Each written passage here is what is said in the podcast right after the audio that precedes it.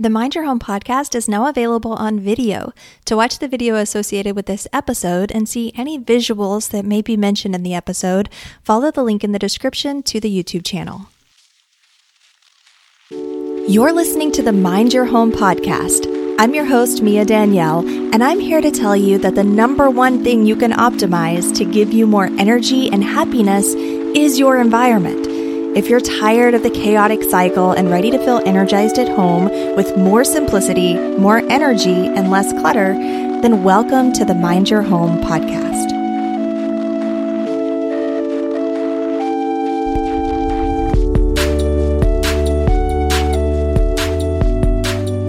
How to be a real is a question that people have because I see it across multiple forums, essentially asking that question How do you become a real minimalist? And, you know, I think that a better way to phrase it is how to become an authentic minimalist. I remember seeing a Reddit post about this guy who was feeling so lost. He was really into gaming and had collected all of these different gaming figurines and gaming equipment. You know, he had a Zelda tattoo and he had all of these different graphic tees that really presented the things that he enjoyed. You know, it helped him to really stand out to his tribe of people. And an attempt to go minimalist, he had gone for the whole black and white and gray attire and minimalist scene inside of his house. And he said he got to the point to where he didn't even feel comfortable putting up a picture of his family because he felt like it was going to go against his minimalist decor. He talked about how he was an introvert and had trouble walking up and speaking to new people, but that it made it a lot easier when he wore these graphic tees because people would come up and start conversations or they would relate and immediately identify him as being somebody who's interested in the things that they were interested in. And he just felt really lost, like he was losing his identity and parts of himself, and that it wasn't making him feel good. He wasn't getting the positive impact that he wanted out of making all of these changes to his space and to his life. And I remember thinking that was so sad. And I wondered, what would we all benefit from a black and white society or a gray society you know if if everything lost its color lost its glamour and decoration and everything just resulted in blankness and grayscales, what would really be gained and accomplished by doing that? And honestly, I don't think that anything would be accomplished.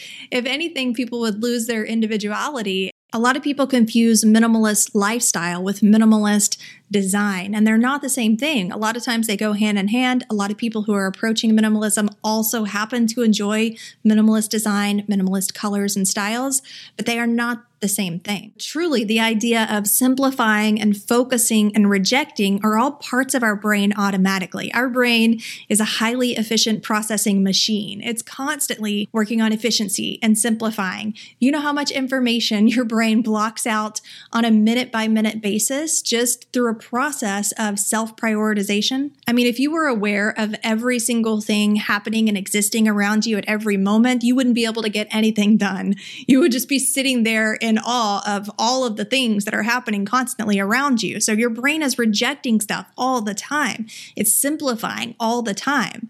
And minimalism is kind of a brain hack that allows you to intentionally reject things and simplify things and focus on things that bring more positivity to your life, ideally, that bring you more support, that bring you more freedom, and that allow you to experience more of the good in your life. So if you're not getting those benefits, or worse, if you're getting bad results that are making you feel uh, less at one with yourself or less of the person that you want to be, then you're doing it wrong. An authentic minimalist is someone who uses the principles of minimalism in a way that's true to themselves. They have enough self awareness and self understanding to know and be able to find and decipher that balance. And once you've found that balance, then you can say, hey, you know what?